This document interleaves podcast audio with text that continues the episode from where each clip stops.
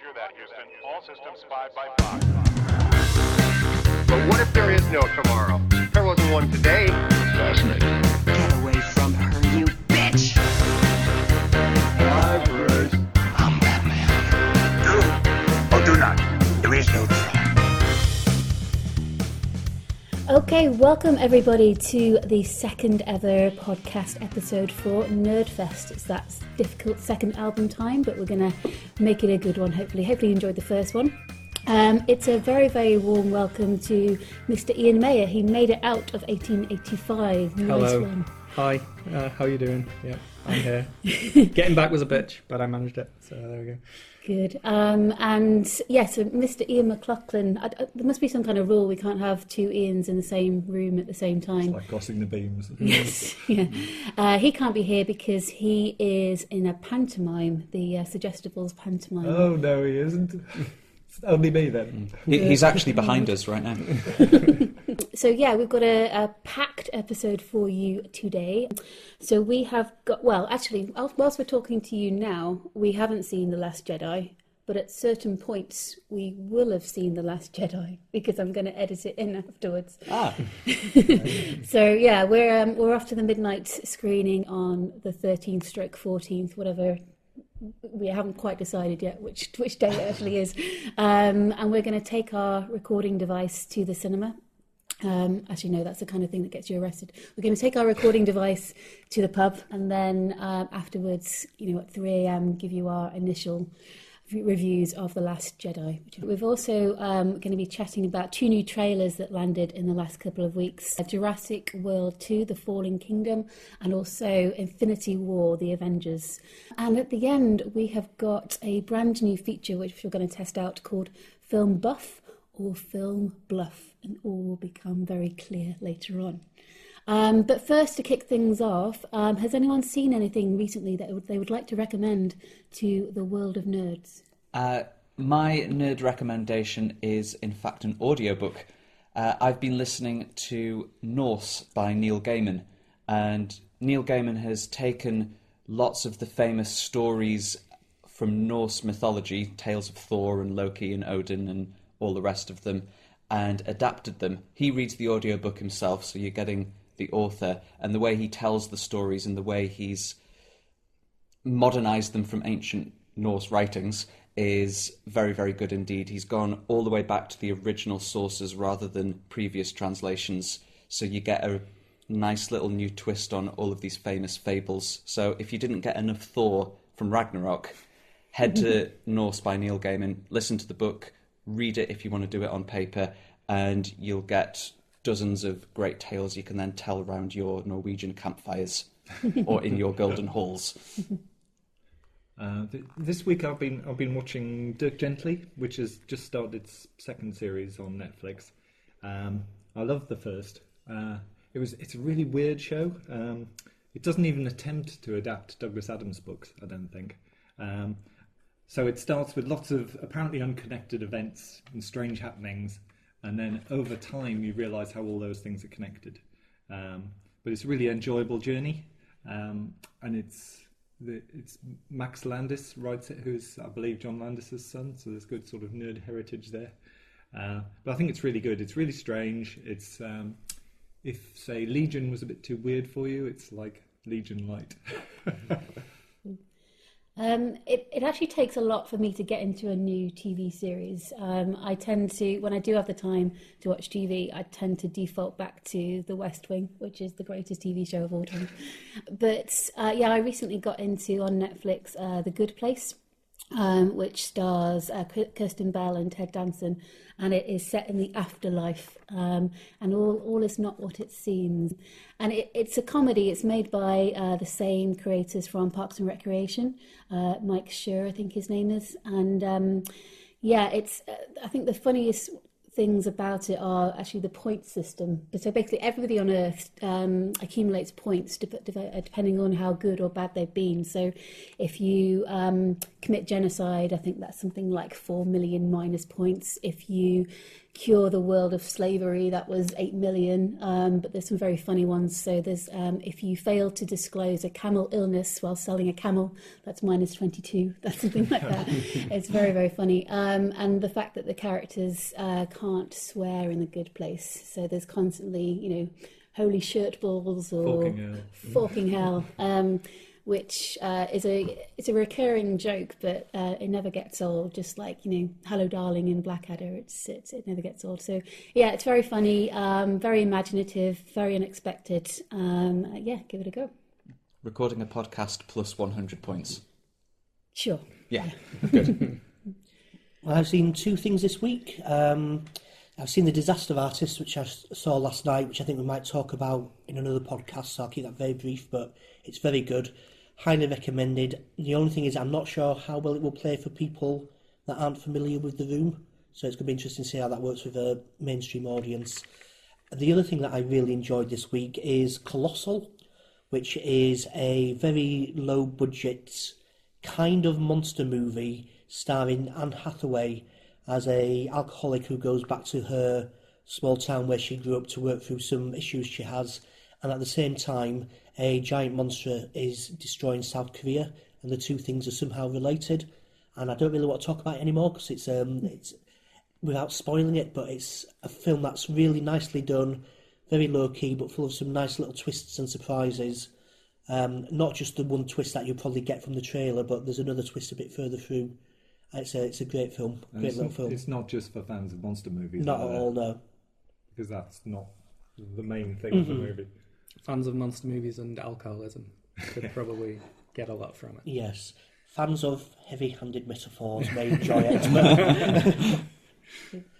Um, just last night, I started watching Mars on Netflix, which is a fictionalized account of humans' first colonization of Mars in um, 2033. I think they set it intercut with interviews with real scientists and engineers now on how it could be possible. So uh, Elon Musk's face is all over it and SpaceX and things. I don't know if I'd recommend it, but the science is really, really interesting. If you like seeing uh, rockets explode on launch pads and uh, various tests of like landing equipment and stuff, it's certainly worth worth a look. The drama of it, I'm not sure about yet. Uh, it's going to be an interesting one to see how it plays out. But yeah, it's um, it pushes a lot of sort of rocket geeky buttons for me, so uh, I'll stick with it.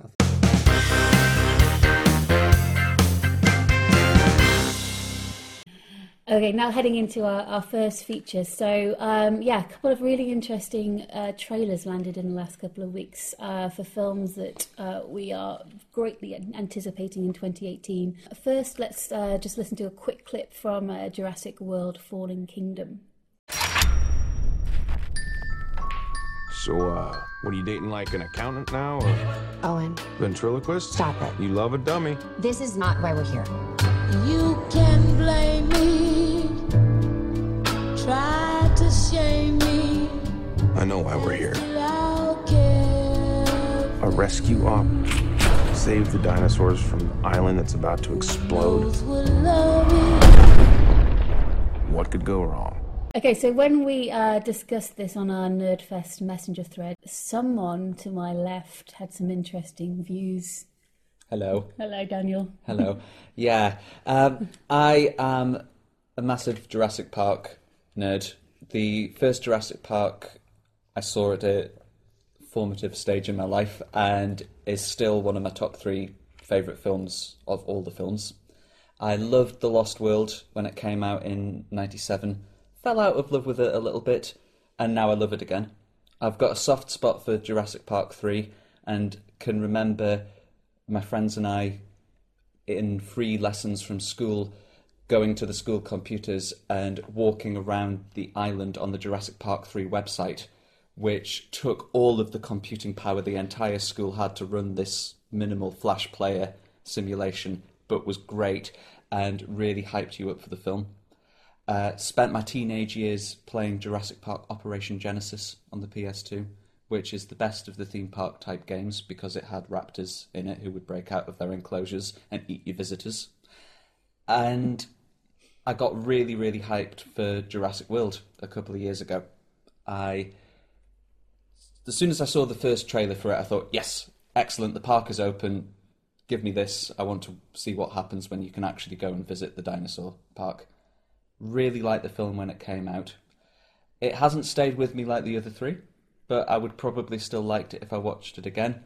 So I'm coming from a pedigree of 20 years of love for Jurassic Park, and I did not like this trailer. And you like the Lost World, so your standards are not. yeah, uh, I will take anything with dinosaurs in it, but this just did not grab me at all. So why not? What were your What were your issues with it? Um, it seemed a little bit seen it all before, but let's blow everything up at the same time. I think would sum it up. There was a lot of touchstones in there that I think are fine if you're rebuilding a franchise for your first one back, like Jurassic World, like The Force Awakens did with Star Wars. But to still be playing off the oh Chris Pratt and Bryce Dallas Howard broke up, but they might get back Mm. together again, which seemed to be playing with their characters in the trailer.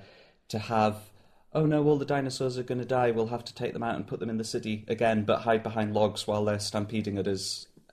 Lots of little things that I know are callbacks to the earlier films, but we kind of got that in Jurassic World.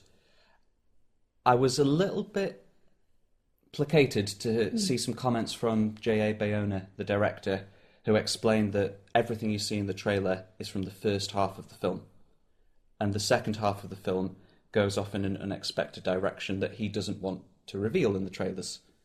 So that's quite nice. Mm. But at the same time, it looks like the plot is they're going back to the island to save all the dinosaurs from a volcano that is active on the island where they'd recently spent billions making a tourist attraction, which is odd.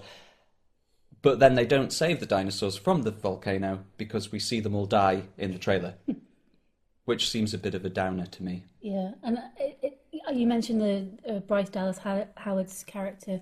Um, she was the one who vastly underestimated just how powerful dinosaurs are and the ability that they have to eat all humans. And that now she seems to be leading the dinosaur protection brigade. You know, uh, um, well, something obviously must have happened to make her go back to that island, but it just seems to me to be a little bit odd that she would be getting involved. Quite like the idea that they're trying to save something that's actually trying to kill them at the same time. That, Yeah. That's mm-hmm. quite interesting. Yeah, mm. which probably is quite nice from a conservation point of view because I guess that's what people do with jaguars and snow leopards and polar bears and things like mm. that that will eat you given the opportunity. But we've established they can just make more dinosaurs.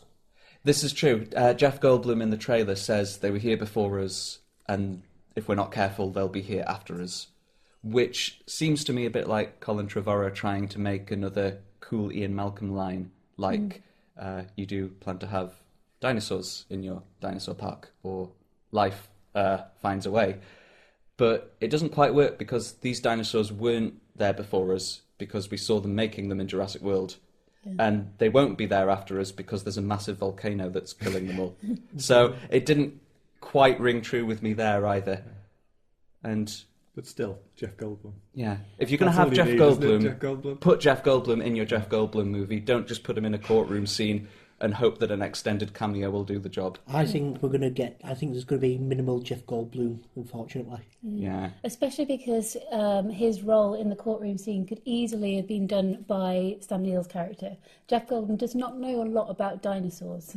No, just- and most of what he learned about dinosaurs was on Site B Yes. rather than the original island because he was lying shirtless in John Hammond's office for most of the first film. Mm. Um, I have to say, I was more excited by glimpsing Ian Malcolm on the back of a hardback book in the control room of Jurassic World than I was seeing him in this trailer, which is really mm. sad. Do we think the mystery second half of this film will be largely Goldblum based? So a rampaging Goldblum. I hope so. I've, yeah. Crashing mm. I've heard he's Los not really in it much, unfortunately. Mm. But, uh, Jurassic He was- World, Fallen Goldblum. Yeah. Unless it was like a double bluff, there was some discussion. There was an interview with him months and months ago where he says, I'm not sure if I'm in it or not, which suggests that his role wasn't that pivotal. Or oh, his memory's terrible. Or his memory's terrible, Or, is yes. it, or is it pathological liar? Now, Potentially. Yeah. I believe a few of the nerds here saw Jeff Goldblum in Independence Day Resurgence Yes, a year or two did. ago. How much Goldblum was there in that? I blocked the entire film. Yeah. I genuinely, I, I'm, I'm not being flippant here. If you said to me, was Jeff Goldblum in Independence Day Resurgence, I wouldn't be able to. Yeah, it's somewhere between 25 and 75 percent. I, I Is, can't. is quite that on a scale of one to Goldblum? one to Goldblum? No, that's uh, a percentage of the percentage amount of of Goldblum. Goldblum. Right, Yeah, okay. no, he's in it a lot. I got, no, I blocked it. It's weird. I remember Bill Pullman playing the crazy guy because they obviously didn't want Randy Quaid back for reasons. Um, and I remember Will Smith being too expensive, so they got somebody who looked a bit like Will Smith playing his son. Yeah. Um, He could have made one that people went to see, though. That would be a. that's true. Poor There are Will a number of geek properties which either no one sees or people block out of their minds Yeah. quite effectively. What do we you must think? analyse this. What do you think to uh, John Hammond's massive oversight of building a park on a volcano island? John Hammond would just block up the volcano. He would spare no expense. Hmm. Well, he, I, I, I'm confident that as an Attenborough, he would have sorted out the volcano. um, he would have just poured molten amber down it, and it would have all sealed off, and everything would be fine. But I do know that James Cromwell, aka Hmm. Farmer Hoggett from Babe, is And the playing Adventure of the Warp Drive that as well. in Star Trek. Uh, I Star Trek is Mm, not my yes. forte, sadly. Uh, very good in The Artist, not the disaster artist, but just The Artist. Um, L.A. Confidential, all sorts of films. James Cromwell. He is playing an associate of John Hammond in Fallen Kingdom. So maybe this will be addressed. Hmm. Maybe he will have a scene saying, "I told John there was a massive volcano on this island, but he wouldn't listen. he bought it, and he couldn't get a refund." Well, we build big building projects on top of places where they have earthquakes every 10 years and just go, oh, that'll be fine. So, Floodplains. yeah. like the city that they put a T Rex in in the Lost World, which I'm quite confident will probably happen again in the second half hmm. of this film. I think we saw a T Rex tranquilized in an enclosure cage type thing in the trailer. Mm, I know this is a, a question people have asked before, but as somebody who is a fan of the Lost World, how did the boat get into San Francisco Bay after the T Rex had eaten the entire crew? You can ask the same question if you read Dracula. All of the people on board the ship that takes him to Whitby are mysteriously dead by the time it pulls oh, into the harbour in Dracula Yorkshire. could pop out, couldn't he? Just And wait until night Yeah. to put it on course. So Do a, do a stint on He's the from deck. Romania. It's not a coastal country. Where would he get the nautical experience? That's all I'm saying. Um, it is a problem with the Lost World. I will grant you, but I am willing to forgive it. So we're saying the T-Rex is Dracula. Yes, Right. Okay. Yes. Got it. Um, that, that explains. we know so Dracula much. can transform into a large dog. We do. We know from films he can turn into bats. Who is Yes. to say Dracula cannot turn into a T Rex? That's Who? Apart from all of the people Love looking at me like I'm a crazy right now. Isn't wasn't that the plot of Jurassic of, uh, of Jurassic World? Not Jurassic World. Jurassic World. T Rex that could turn into vampires. No, didn't they clone it with a? they had an invisible dinosaur. Didn't the they, invisible dinosaur. di- Yeah. like, The Yeah, cuttlefish. Cuttlefish. Cu- Right, it, it was like a shopping list of bad things to clone dinosaurs with. It was like a cuttlefish, a scorpion, Hitler. It, it was just this bizarre mix that apparently would make it more attractive to an American audience. I don't know. It Yeah. was, uh, yeah. This is one of the things that makes me not want to go back and watch Jurassic World again because there are all of these things that you think, okay, when you're watching it, and then you Yeah. come out and you think about it and go, wait, hang on. Like a really cool moment where the Indominus Rex, that's the one. Yeah. Uh, yeah, Good see, I know. Uh, the raptors go chasing after it, and she finds the raptors, and it turns out that oh no, they've put some raptor DNA Yeah. in there as well, and all of the raptors accept her as their alpha and turn on the humans, and then promptly forget about it all. Did a scientist just drop a shitload of dinosaur I- DNA on the floor? Just mop it on, stick it. That'll, that'll do. Put it all in one test tube. Nobody will notice. I like to think there's Basically. two rival pitches. So what's going to be a big, a big attraction for year mm-hmm. two? Well, I, I say we go cuter dinosaurs, no mm-hmm. bigger eyes, no claws, and someone else went, no, no, cuttlefish, scorpions, Hitler. we'll create the worst dinosaur there's ever been. It's like, yes, That let's list go with sounds that. like there's a list in Cabin in the Woods. Has there- anyone Yes. seen that? Yeah. yeah. Where the list of all the sort of things that they might have happen. You know, it's like zombies, ghosts, werewolves. It just gets on to ridiculous things, and there's so many callbacks to sort of famous horror films Right. and things. It's great. Creating a nice little nerd link because one of the stars of Cabin in the Woods is Bradley Whitford, aka Mm, Josh Josh Lyman from The West Wing. One of the stars of The Lost World Jurassic Park, Richard Schiff, aka Toby Ziegler, on The West Wing. Mhm. It's Mhm. all a plan by John Goodman's character in The West Wing the to get back into the Oval Office. Dan, you're good. I know. I've solved the second half of Is Fallen it possible Kingdom. that Donald Trump is created from some bad dinosaur DNA? I don't think anyone can base Donald Trump on anything. He's just, yeah. Uh, Yeah, but, possibly. Yeah, when when you look at Jurassic Park films from a purely logical point of view, none of them really Mm. make any sense because if you can engineer the dinosaurs, why don't you just make them to not want to kill Mm. things? Mm. But if you you have to suspend your disbelief to some level, I can do that with all of the others. I just Mm. found myself watching this trailer going, I want to be excited for this film, but I'm not quite yet. I saw Jurassic World in the cinema, um, and there was just all these logical problems with it and ridiculousness and things that didn't work. But there was in the row in front of me, there was a five-year-old kid, and he was so excited. He was having the absolute time of his life. Mhm. So you kind of overlook those kind of things. Yeah, and I think everybody overlooks similar kinds of things in the first Jurassic Park because it is so well done Mm. as a film and it's so well made, well directed, well acted that you don't mind about some of the plot or logic problems. And it's the same with a lot of classic nerdy films. Um, a lot of people found these problems with the Star Wars prequels, but I remember watching the prequels in the cinemas, being at the teenage age, going, there are problems with these films, but there being younger kids in those audiences who were just loving it. And Jar Jar is their favourite character. And we might go, oh, they don't know anything, these six year old children. But characters like that are who those are mm-hmm. intended for. So six year olds who are now nearly 30 and probably know better. and There we go. Are still fond of Jar Jar and still have his Pez dispenser. This sounds like it might be a preemptive justification for Porgs. Porgs are awesome. I'm going on record. this is before we have seen the film. I don't know how this is going to be edited, but before seeing the film, you are going on record to say mm. Porgs are awesome. Hashtag Porgs are awesome. Okay. okay. And no one knows the twist. No one sees the twist coming where the Porgs turn cannibalistic and start tearing through the mm. crew. No. Who will hit the mm. DNA in the Porgs. Yeah. Um, the Indominus Rex was actually part Porg. It doesn't surprise me. Yeah. It Doesn't surprise me at all. Um, so we're going into Jurassic World with a little bit of trepidation, but do you think we may have been spoiled a little bit because obviously the um, the trailer for Infinity War landed before Jurassic World, and common consensus among us nerds was, "Oh my god, it's awesome." I liked that trailer.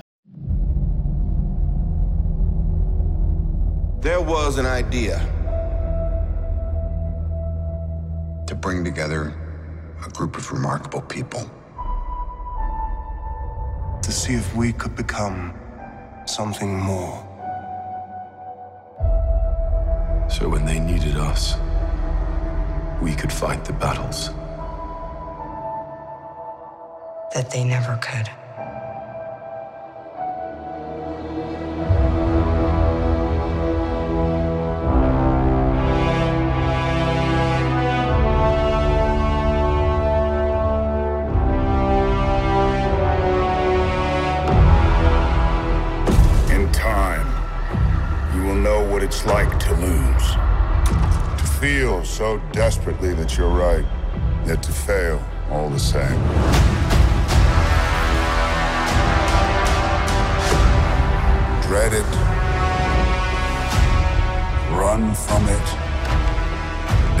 Still arrives.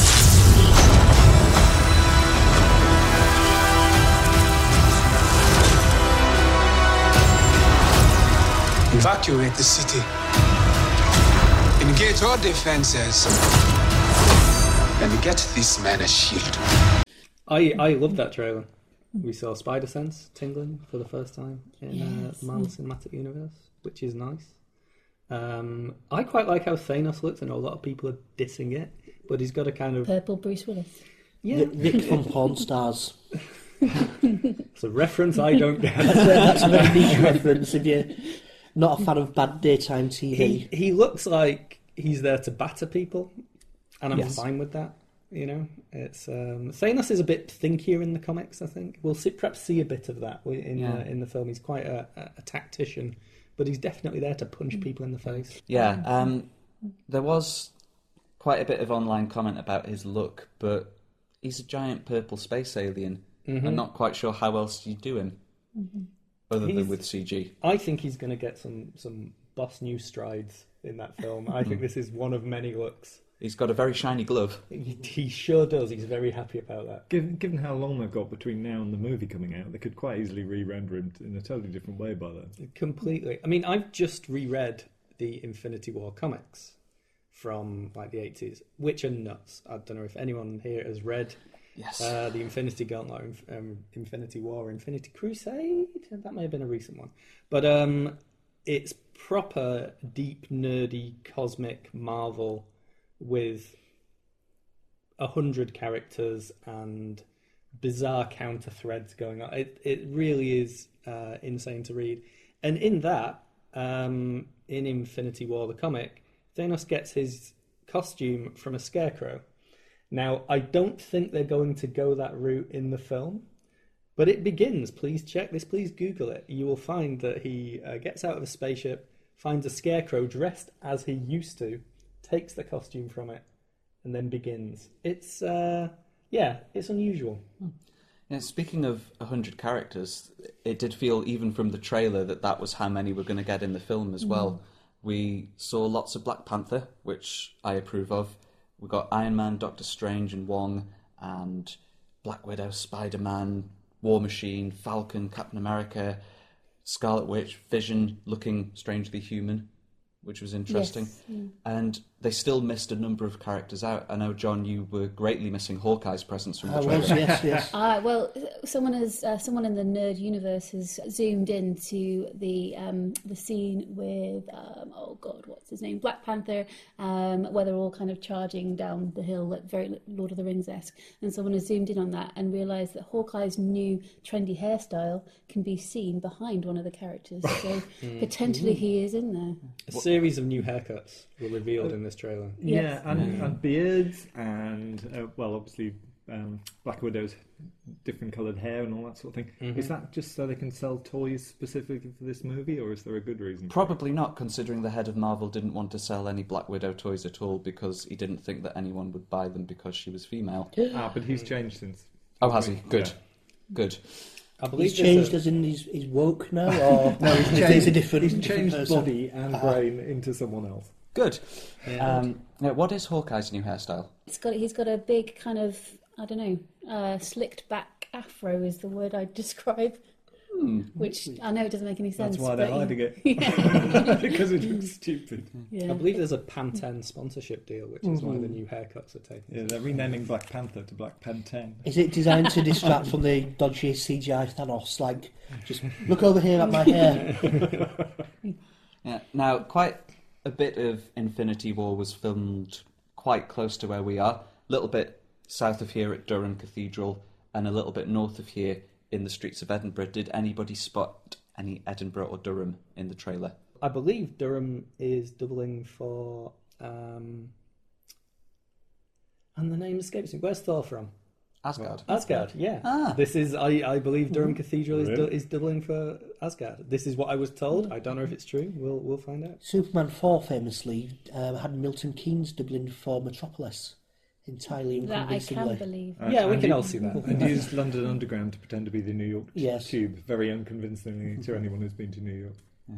Well, the Marvel Universe has got form on the tube as well. There's the moment in Thor the Dark World where he gets on the tube, I think at Charing Cross, and it's a couple of stops to Greenwich.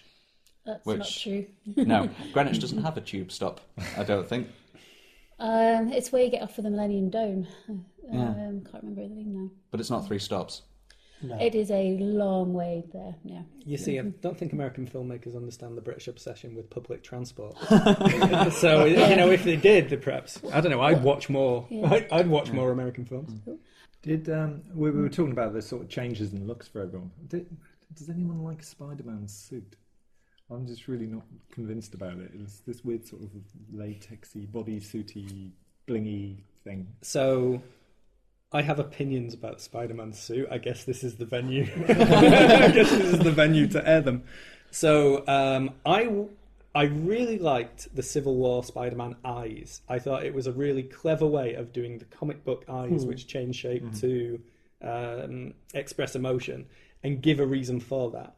That Spider-Man suit was Stark tech and had like a Stark voice in it doesn't feel quite right to me. It has happened in the comics in a very particular era, um, which was around the Civil War era of the comics.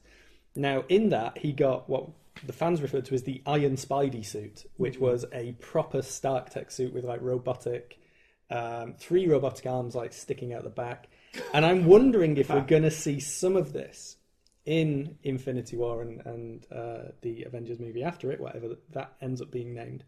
And then we revert to a more homegrown Peter Parkery suit. But the suit with a kind of manager in it is a really annoying thing for Spider Man to have. Because, particularly the younger teenage Spider Man, the point is he doesn't know what he's doing. He keeps getting it wrong. He certainly isn't managed. He gets into his own trouble and just about gets out of it. The classic sort of Peter Parker moment is forgetting the time, so missing tea with his, uh, you know, Aunt May because he's saving the world, not having Siri, you know, a weaponized Siri guide him around. Uh, that said, I really like I really like Spider-Man in the MCU. I really like Tom Holland. I'm I'm expecting good things. I don't think this suit will last, uh, but then I'm not sure what's going to last at the end of like uh, th- this era of Marvel films. Yeah, it doesn't look like Vision is long for the world, with him having the stone ripped out of his head. Yeah. And yeah, you mentioned the title of the second film. That's not going to be disclosed until this film is aired because apparently it's a spoiler for what happens in, in this film. And it, yeah, it does suggest quite a few of um, the characters we've got to know over the last 10 years are in some quite some peril and might not make it out. Mm, some of the actors are in contractual peril, and uh, the characters are undoubtedly in uh, in physical peril. Well, I thought it was interesting with the trailer. There was a lot of emphasis on Doctor Strange and Black Panther. Mhm. So whether they're kind of positioning the new people who still have films on their contract to Yeah. take over a Mhm. little bit. It seemed- I thought it, it kind of almost seemed weird when you saw Black Panther there because we haven't seen his film yet. Because it's so long till this movie's coming out. It's one of these weird overlapping It things. feels like we've seen a lot of Black Panther though. You're like, I think Yeah. his introduction in Civil War is one of the best Marvel movie introductions. In like three scenes, you understand the guy. Yeah. You meet his dad, and his dad's cool, Mm. and we like his dad, so we kind of like him. His dad dies, and when Black Widow says, "We'll sort it," out," he goes, "No, no, I'll kill him myself." Mm. And it's a different, mm. mm. it's a different person. It's a different voice there, and I, I've been really impressed with what I've seen of him mm. so far. Yeah, I'm very excited for the Black Panther I think, film. I think the Black Panther movie is going to be their first not hit.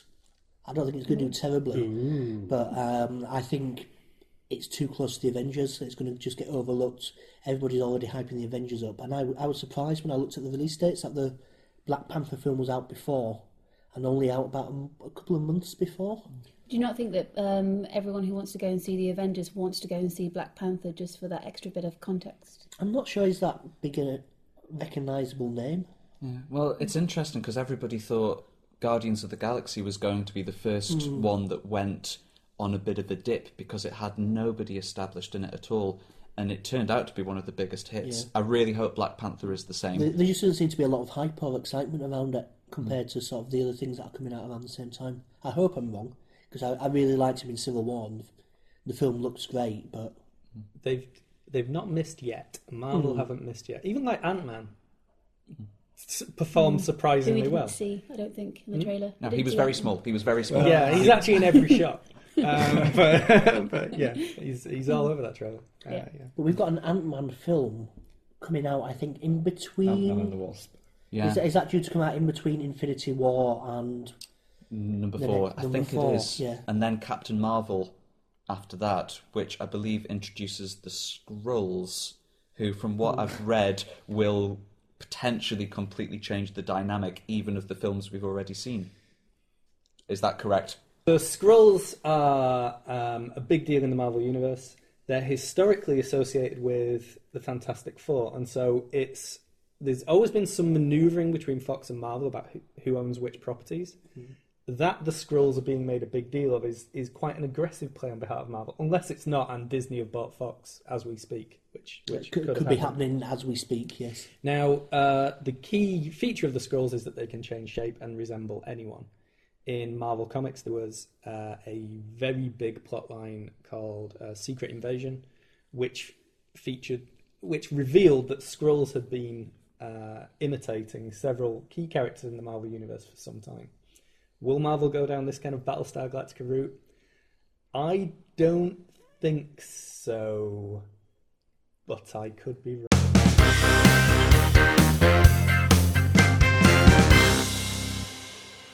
And actually, Ian, you had some. Um, you have an analogy for the Marvel universe, if I remember correctly.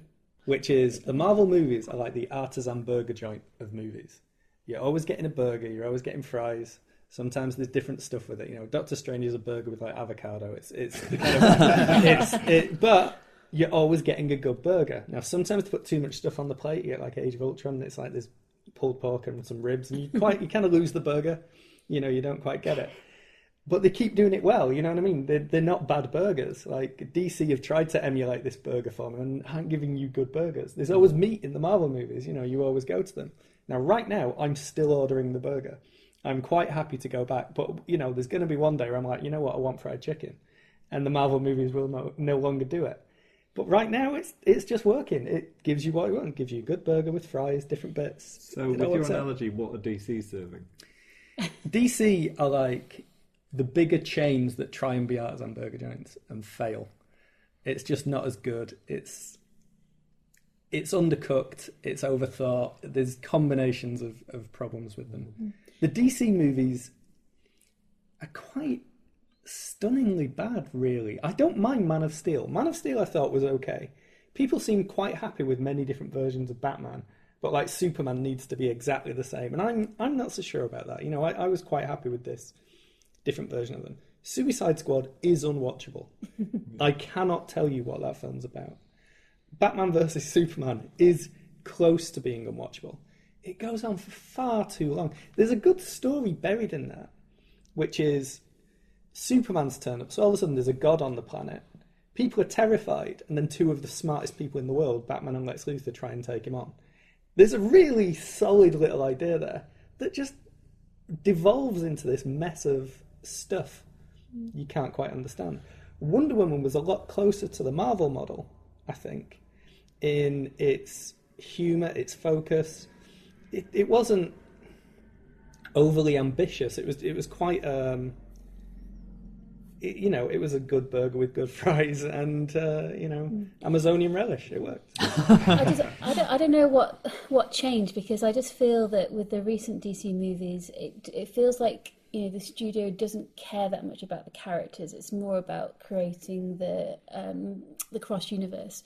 Whereas before, if you go back to like 2008 um, with the the Dark Knight, the studio was so concerned with the negative reaction that Heath Ledger's casting got with, for the Joker that they did everything that they could um, to kind of prove that this is a it is a new take on the Joker, but you are going to enjoy it, and we deeply care about this character. You know, they um, they launched this big viral campaign 15 months before the film came out, so you can either go on the Joker's team, you could defend um, uh, uh, Harvey Dent, or you could be part of the Gotham's Citizens Unite uh, for for Batman.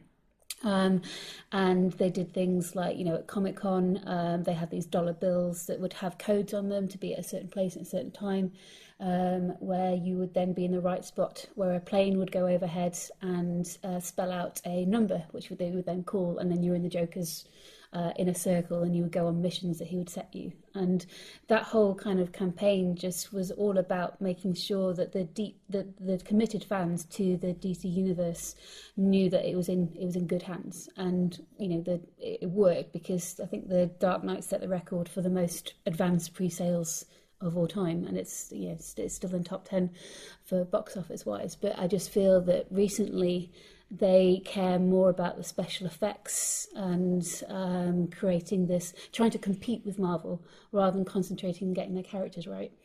It's all Jared Leto's fault. That's, uh, oh.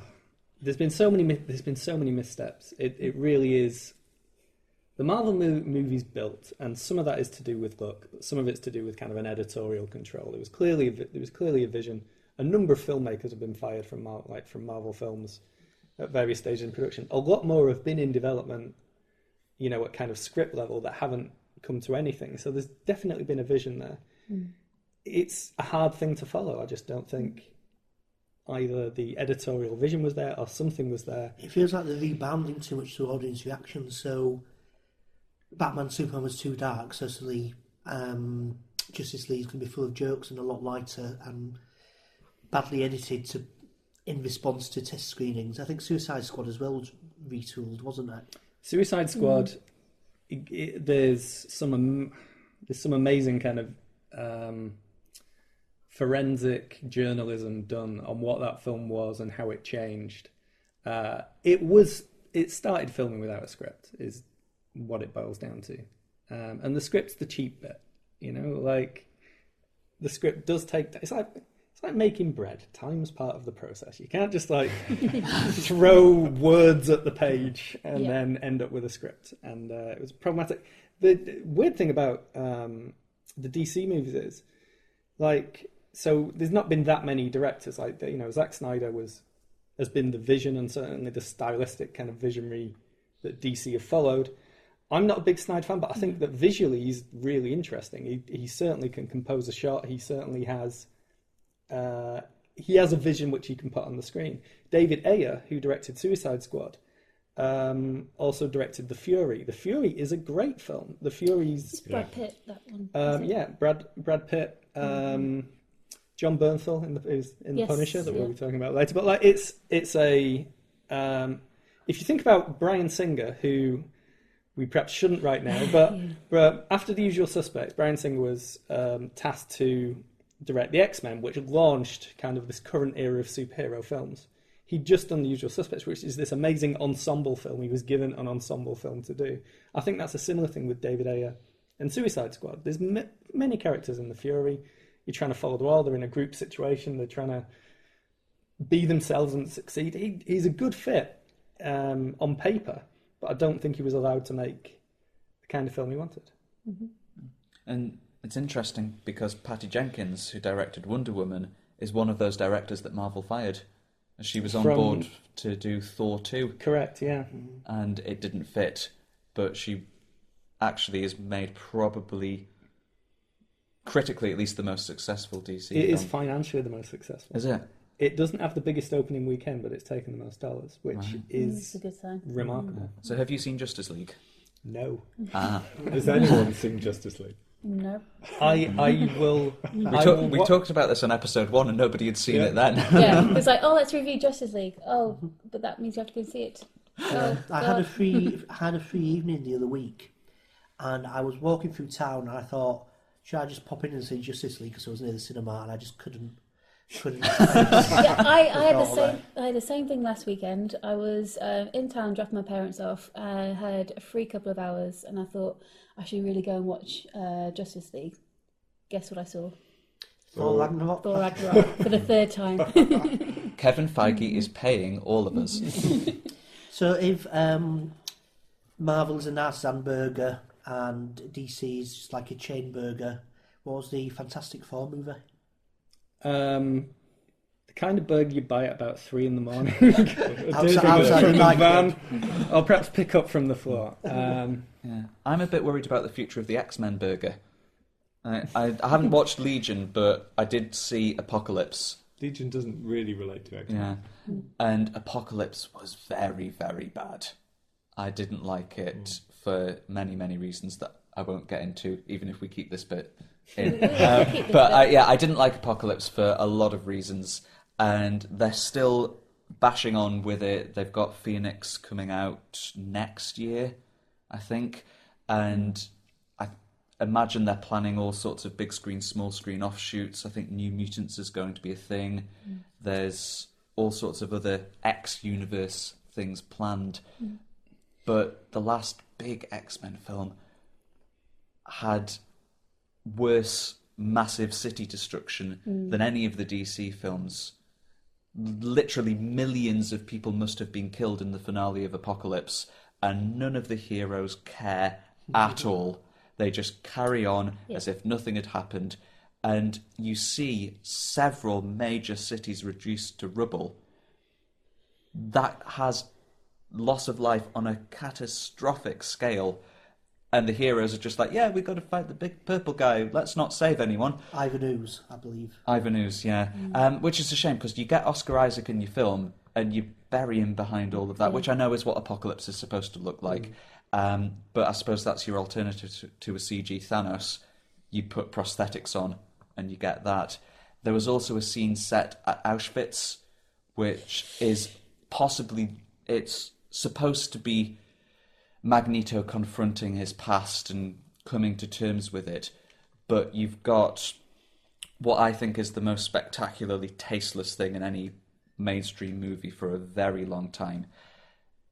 This massive purple prosthetic Oscar Isaac. You've got Olivia Munn in the world's skimpiest costume, and Fassbender gurning away, tearing up the fabric of Auschwitz and crushing it all and leveling it, mm. which is supposed to be a these horrible things that happen to you and your people. Let's wipe them out. The reason Auschwitz has, or I assume one of the reasons Auschwitz has not been leveled, is so that people remember what happened mm. there. Mm. And they just took It's that and to went, deny. let's destroy it with CG. And it made me want to shrink into my cinema seat and never think about it again. And luckily, Apocalypse didn't do that well, but I, I will not be going to see another main X Men film. It's interesting because it's always been a part of Magneto's backstory, and I thought they dealt with it quite well and quite tastefully in the first X Men Mm-hmm. film. So it hasn't though. Has it not? This No. is an int- this is an interesting thing. So there was various allusions to um, Magneto's past in the comics. Mhm. One that um, uh, he was a Jewish survivor of World War Two. But second that he was um, a Romany traveller, and they never really settled. It was only after the film sort of solidified it that that became Ah, part of the. Uh, I always of the assumed comics that was universe. always part of the the, the character's It's- story. I'm sure someone will correct me if I'm wrong. If I'm wrong, but I believe it was only in the films that it actually got formalised as being the case. Because comics are weird. I mean, comics just are weird. That you get hundreds of writers writing characters over decades, and various bits of history contradict each other. Um, you know, or like there's various alternate paths, but then one will stick, and that becomes part of that character moving forwards. So I think it was quite nebulous for a long Hmm. time before the films went right. Is this? I, yeah, I, I agree with you, Dan. I, the X Men universe has been very much tainted. A lot, I think a lot of the blame lies at Brett Ratner's door, who directed The Last Stand and has been kicked off uh, due to the vastly inappropriate behaviour he has Yeah. been displaying. X Men director's not really No. having the best No. time. Matthew Vaughn Yeah. is the only one who's escaped Yeah. unscathed, I think, which is yeah. But one of my, I think, top three films of this year is going to be Logan. Uh, What they did with that is was marvelous and it really sent uh, Logan off in, a, in an appropriate way. And it, you know, they took a breath, they slowed down, and they really made sure they've got those characters right and gave them a, a fantastic um, send off. Yeah, but what's what's interesting is a little bit like Jurassic Park. I got on the hype train for the Last Stand. I didn't really mind about changes in directors or things like that. I really liked the first X Men. I really liked X Two, and I was excited to see the third one. And I watched it, and I quite enjoyed it. I haven't watched it back for a very long time, but I didn't hate it as much as people generally did at the time. So um, I've been going into X Men films with a positive attitude. I'm not going in Mm. thinking this is going to be bad, uh, but Apocalypse let me down. And if they carry on the spin off route and look, focus on individuals like Deadpool, like Mm. Logan, I think that's probably the way to go because another one with dozens of characters who we've already seen played by different actors, like they're doing with Phoenix, I, it just doesn't have an appeal to me. Well, by the time this podcast comes out, Disney could have bought a great deal of Fox, and so they will, amongst other things, own the X Men, hmm. Fantastic Four. I think they'll reboot though. Well. I think I think if Disney Then own it, yeah, they'll, they'll reboot it because they can't. They they, they will want to put X Men in the Marvel Cinematic Universe, and there's no way I don't think that you could realistically put the continuity of the current X Men films Doesn't into really the have Marvel. continuity in the current. No.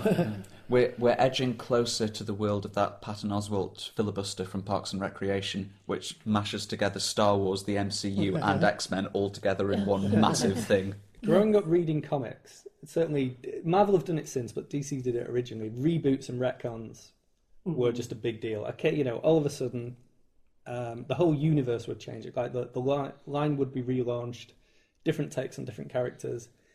It's interesting having reached an age in geekdom where the movies have to do that as well. Like we've got to the point where they're dealing with all this the same continuity problems the comics did.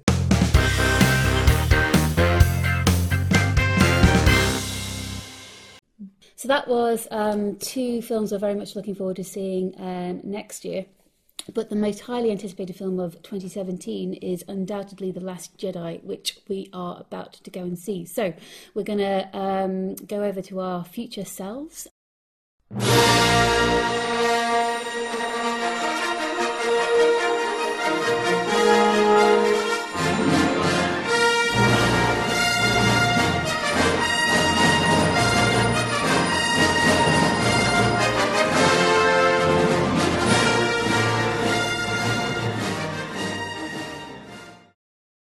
It is. Uh, it's 3 a.m.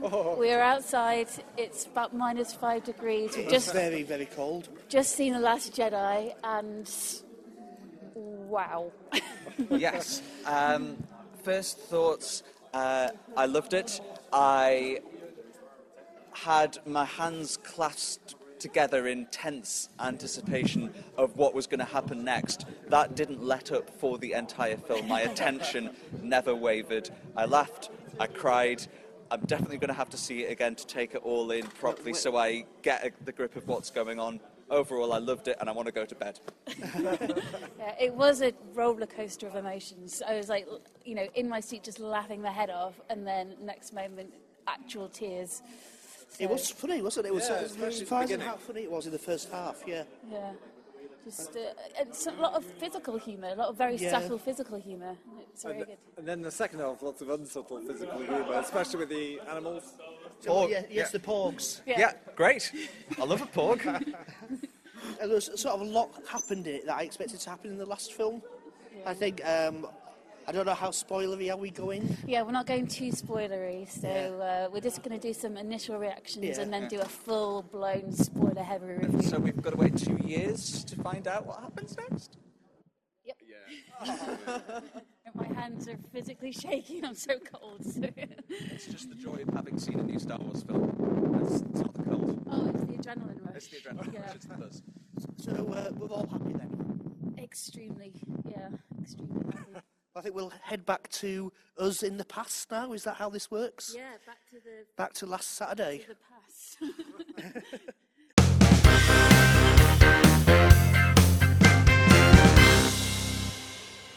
So now we're going to try a brand new feature which we are calling Film Buff or Film Bluff. So we're going to recite three pieces of movie trivia, two of which are true, one of which is not. And the nerds among us, and of course yourselves at home, um, are welcome to try and guess which one is the bluff.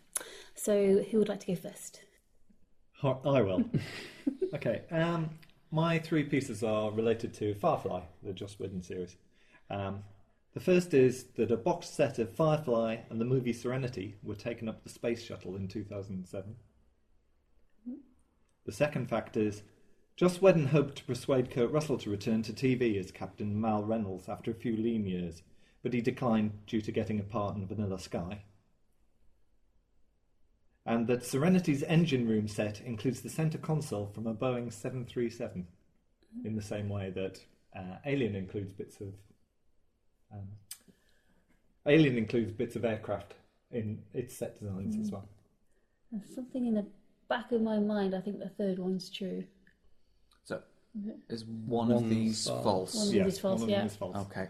I am going to say the Kurt Russell one is false because Vanilla Sky came out in 2001, One. sometime before Firefly. Firefly came out in 2004, But they do I believe, or film 2003. movies In advance. in advance. You wouldn't get Kurt Russell for your TV show five years before your series. So I'm saying that one's not true. Mm. And also luring Kurt Russell back to TV. I don't remember him ever doing TV before. I was on TV though. As, as, as a child actor, but as an adult. Yeah. Well, that's why I said back. Yeah. And Elvis the movie was a TV movie, wasn't it? Yes, also true. Directed John by Carpenter. John Carpenter, yes. I think all those pieces of information are true, and you're cheating. They all sound perfectly This is possible. plausible Yeah. to me. It's very, yeah, very, very good clues. Do you want to put, it, put us out of our misery? It was the second one, Kurt Russell. Yeah. Which Dan, Dan gets the points for. Uh, the related fact to that, because it's always best to have something related to it, is that he was originally thinking Nicholas Brendon, who played Xander in Buffy, to play Mal. Uh, right, I'll go next. My um, my film facts aren't connected, um, but they're just three random ones from different movies. So we'll try and guess which is the the falsehood. Um, so the first one will actually go back all the way to the 1920s, and it is October 1917, which is 10 days that shook the world. Um, more people were injured during the storming of the Winter Palace, which required 11,000 extras, than the Bolsheviks' actual takeover of the palace. Second one is uh, from Lord of the Rings, Fellowship of the Ring. So the moment when um, Liv Tyler's character Arwen um, says, "If you want him, come and claim him," and she draws out her sword on her horse, she actually accidentally stabs herself in the thigh. And then the third one is um, during that famous ear removal scene in uh, Reservoir Dogs. Um, it was it, you know uh, Michael Madsen went over and played the sounds of the seventies, and he danced along to it. It's stuck in the middle with you in the uh, in the final film, but originally when they recorded it, it was actually um, the Bee Gees staying alive, and they've just kind of dubbed it and. Uh, That's got to be bullshit. That's got to be. I really want Does it to be true. Does it feel Tarantino enough staying alive? Mm. He prefers slightly obscure and therefore cooler. He does like obscure songs, but he also likes kind of Deliberate. Really, really bad, obvious metaphors in his songs. I've just He- got visions of Michael Madsen's arm going up and down. Ah, ah, ah, no, he's he's a director that knows exactly what he wants, and I don't think he would change his Hmm. mind on things like music. He seems quite particular in his soundtracks. Oh, well, no, that's not true though, because quite often you can't get the rights for the thing you want. Yeah. So you It's might a first film as well, so it's can't not do. it's not the Quentin Tarantino he is now, where he would be mm. able to presumably get in a four So movie why- made. Mm. However, and this might spoil the trivia a little bit. I did read a feature on the making of Reservoir Dogs that does give me the answer to this question. Oh right, okay. Dan, Dan is uh, out. Well, you're- So please edit out my phase, my phase bit. you out. the Bolshevik Revolution. I, I believe one. that one. That- uh, certainly, I've heard that there's a very similar film fact. It might be a different movie, but I've certainly heard. The Bolshevik Revolution was quite bloodless, wasn't it? So I would imagine it wouldn't take that many people to be injured. Yeah, the I think the initial revolution in February 1917 and the provisional government months before the Bolsheviks took over the provisional government yeah, they, was the violent one. yeah. This Oct- is October- surprisingly educational. I'm a history nerd So we're too. talking specific. Can we have question one again? So we uh, have this specific. You can. So the film's called October 1917, which is 10 Days That Shook the World. And the fact is, uh, more people were injured during the storming of the Winter Palace, which required 11,000 extras, than the actual Bolsheviks' takeover of the palace. And was injured rather than killed. Yeah, I, Yeah. I, I, I, I, I believe that. I don't believe Michael Madsen sang "Staying Alive." What was the middle one? So this was the uh, Liv Tyler stabbing herself in the thigh when she said that famous line. Sounds like something she'd do. Can we have a? Can we edit in a quote? Can we edit in the actual line from the film? Yeah, Because I want to know if it's at the end she just goes like ah. in which case that would Because they be they would have Yeah. left that in. Yeah. If you want him, come and claim him. I believe she did do that, but then they dubbed over "Staying Alive." Uh, um, we think I think we're fairly unanimous. That Well, it's Peter staying doesn't alive. think so. Peter, are which, you? which one was- do you think is the falsehood? Uh, no, actually, I think the last one's the falsehood. Yeah, you're good at this. I made that up. Yeah. Can I reveal now that in the feature I read, Tarantino made a point of it had to be that song and they had to get the rights to it. Mm. Otherwise, the film would not work if they did not have that song. Mm. So they had to work really, really hard and persuade the recording artist Joey Rafferty. to, to give the rights, I believe. Well, Stealers Wheel is the band, but it's Joey Rafferty. Yeah, um, I might have got that story a little bit wrong, but I think I believe Tarantino was insistent that it could be no other song. It must be on now to have. I mean, I know Gerry Rafferty's dead now, isn't he? But um, to have a song that you wrote just so completely entwined and only known for that film, you you can't listen to Stuck in the Middle of with You without thinking of of that bit of Reservoir Would it be played much now if it wasn't for that film? Maybe not. No, I I don't, don't think think so. it, I mean, Yeah. Baker Street is still Yeah. here, but you didn't This is hear that one this so is a problem that musicians have had for a long time because now the composer Wagner, you think of how much the Nazis liked his music, Mm-hmm. but it was around for decades Mm. before all of that. But now you can't disassociate it from its implications. And I think Stephen Fry did a whole documentary Mm. trying to explain Wagner in a non-Nazi context context and try and almost reclaim it from that corruption of the music. Apocalypse Now perhaps did its best to give Mm. you a different Yeah. image for the Royal Yeah. Valkyries. I must admit, every time I hear uh, "Stuck in the Middle with You," I do have to cut off someone's ear. I'm and that's just me. Well, mind, there are more modern songs we have to cut off both areas from. Ew.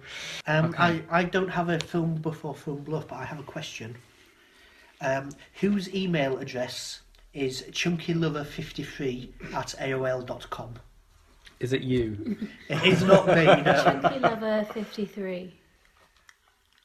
Is it a famous person? It's a, it is a famous person from film or TV. Are we to imply that the person themselves love loves chunky things, or that Just they chunky are love. chunky? They are and chunky. They are very you can, uh, affectionate. you, you can uh, apply it whichever way you like. Give us a clue. Uh, it's, a, it's a TV show. Um, and it was used. Comedy? Yes, it was used in an episode of the TV show, and afterwards. Is it Ron Swanson? It is not Ron Swanson. Is no. it the West Wing? It's not the West Wing. um, they they put the email address in the TV show, and hundreds of people emailed the address. And for several months afterwards, one of the writers of the TV show replied to everybody In character. in character until it became too much. Um, Is it to do with The Simpsons? It is, yes. Yeah. Comic book guy? Yeah. It's uh, Homer Simpson. Homer Simpson's email address is chunkylover53 at aol.com. I think the AOL.com just makes Dates that it, yes. perfectly. But uh, An interesting Homer Simpson fact Homer Simpson is the only character to have a line of dialogue in every episode of The Simpsons. Oh, well, I know them. right. I have a film buff or film bluff Okay. you question to to you. Good. Here are three facts about wrestlers in TV and film. Okay. One is incorrect. So, Bret the Hitman Hart is the mm-hmm. only wrestler to have made a cameo on an episode of The Simpsons. The wrestler Kevin Nash appears in one of the Thomas Jane Punisher films. And Dave Batista's grand rival Randy Orton has a cameo in Knowhere in Guardians of the Galaxy. I think there's been more than one wrestler in The Simpsons. I think Rowdy Roddy Piper might have been on The Simpsons. I know Bret the Hitman Hart was in The Simpsons. Yeah, because he bought Mr. Burns' house, didn't he? When Mr. When Mr. Burns lost his money, um, he sold his house to Bret the Hitman Hart, who very cruelly chucked him out and destroyed all his possessions. So we're cool with that one. So um, we're cool with Bret the Hitman Hart. Definitely was on The Simpsons, but the question was: The Was he the only- only wrestler Mm. that's Which I been think on The is- Feels Simpsons? like the whole uh, like Hulk Hogan should have been, doesn't it? Do you mean like the only re- uh, wrestler to actually play the role, or To was, play yeah, themselves. Yeah, So, so a wrestler could have played another character on The Simpsons. Potentially. yeah. Because I, I think wrestlers have been on The Simpsons, but potentially playing characters. Wrestler stroke actors. What were the other two? The other two were the wrestler Kevin Nash was in one of the Thomas Jane Punisher films, and My, my quiz rules reason for rejecting that one is I've never heard of him, therefore why would it be a fact? No, it's not, I'm not seeing this I- as good I logic. have This is quiz of you. I have heard of him. He has done acting roles, he played Super Shredder in Teenage Mutant Ninja Turtles 2, but and was in the vid- uh, the film adaptation of Dead or Alive, the video game, Oh, right, okay. I would have, A, a which I have seen. I would have put fine him and more varied Dolph body of Lundgren. work. Absolutely.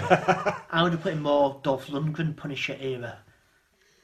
There was at least one very big man in the Thomas Jane Punisher who That was could Thomas Jane. conceivably be a respite. No, he's not big. He's not. He's lithe.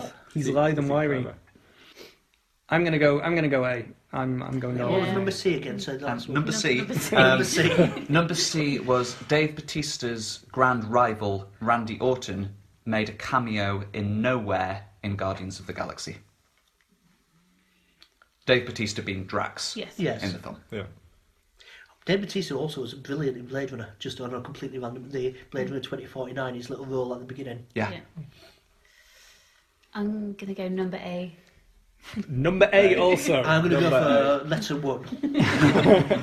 Uh, the untrue one is number C. Randy Orton is not in Guardians of the Galaxy. Um, Bret Hart is the only wrestler to have played himself in The Simpsons. Rowdy Roddy Piper is referenced in the episode topically where Homer is accused of se- sexual harassment. Groundskeeper Rowdy Willie is Piper. called Rowdy Roddy Piper. Yes. Um, so there are references to it. There's That even a, where I'm getting it from, a more recent yeah. episode where Grandpa has been a wrestler in his past. And, really, they should let it die, shouldn't they? and uh, Bart forms a tag team with him, and Mr. Burns funds it or something like that. But um, yeah, for the number of guest stars they've had, Bret Hart has pretty much been it for wrestlers playing themselves. Hulk Hogan's never been in it. Um, a lot of the most famous wrestlers from that period where it was really big was late 80s, early 90s before The Simpsons really got Mm-hmm. into guest stars. So I think that could be why. And Kevin Nash was in Punisher in one of the Thomas Jane's one, Jane ones. There was only one Thomas Jane Punisher. there we are. He was in that one. Yes. He's Was seven Kevin- foot tall and he has long hair. He was playing.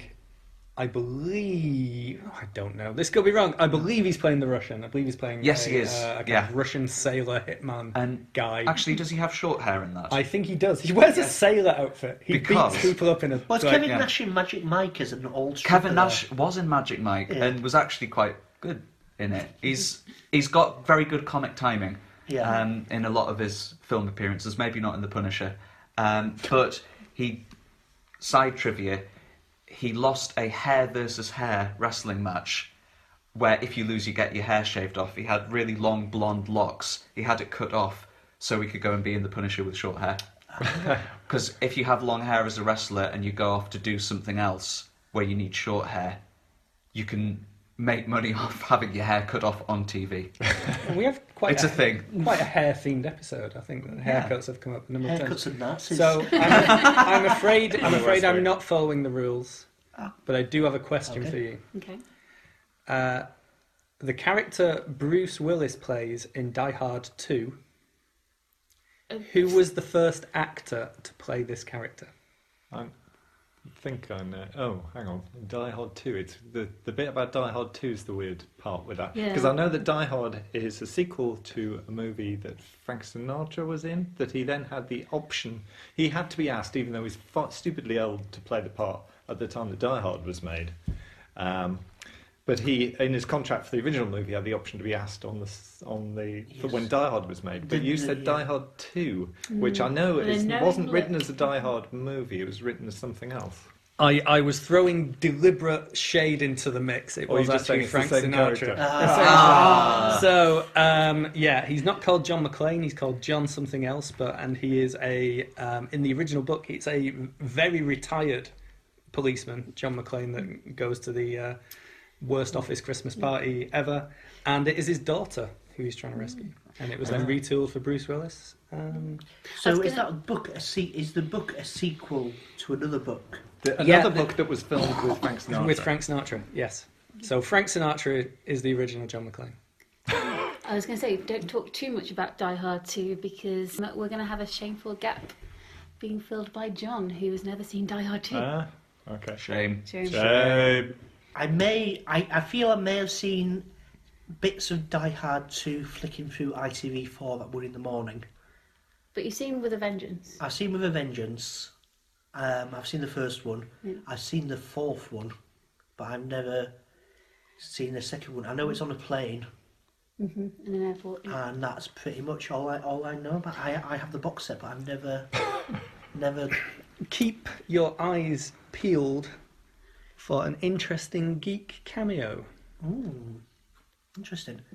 Am I right that Die Hard Four is the first Die Hard film that's not a retooling of something else? No, it, that's based on a magazine article. Is it really? Yeah, yeah, which told you, which hypothesized how it was possible to shut down the financial industry. Ah. Because I heard Die Hard 3, and this may be wrong, but looking at it, it makes sense that Die Hard 3 was uh, originally a Lethal Weapon film, or was originally written with the intention of it being a Leth- Lethal Weapon sequel, and then was retooled as a Die Hard sequel. And Die Hard and Die Hard 2 are based on completely unrelated novels. Are we ignoring the fifth one? The fifth one uh, lives with Indiana Jones 4 in a parallel universe that does not exist. And I will looking forward to having my shameful gap filled by John McClane. Aren't we all? Yes. Yippee-ki-yay. okay. Um, I have a quiz question as well. So Harrison Ford, Samuel L. Jackson, and James Earl Jones are obviously all part of the Star Wars universe in different films. But they did all star together in the same film in the 1990s. Can anyone name that film? I think that's a no. Working Girl, somewhere weird. Harrison Ford, Samuel L. Jackson, who's the other one? James James Earl Jones. Is it an animated film? It is not. No. Is Harrison Ford the star? Yeah, Is it, is it a comedy or a drama? it's an action film. Action drama. Is it the um, Air Force One? Nope. No. We could just name Harrison Ford. name all the- Name 1990s That was Harrison my Ford plan, films. actually. Yeah. Medicine Man? Um, is it one of the Jack Ryan ones? It is. So Patriot Games. Patriot Games. Yes. Oh, right. Yeah. Yeah, so obviously Harrison Ford plays uh, Jack Ryan and uh, Samuel Jackson, James Earl Jones both play uh, police officers. And I just watched that the other day again and uh, oh,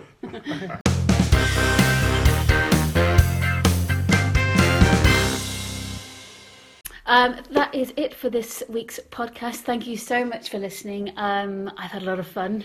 Everyone else has, right? Yeah, Yes. great. Mm-hmm. Yeah. More fun than the Infinity War trailer.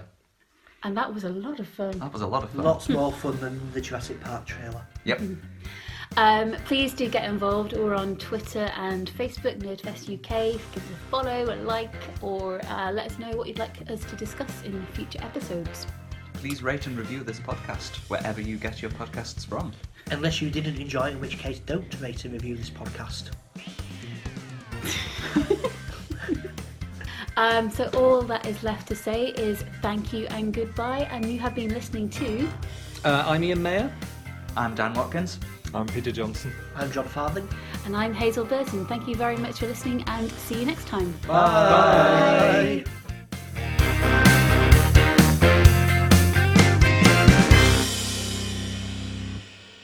Hold on to your butts.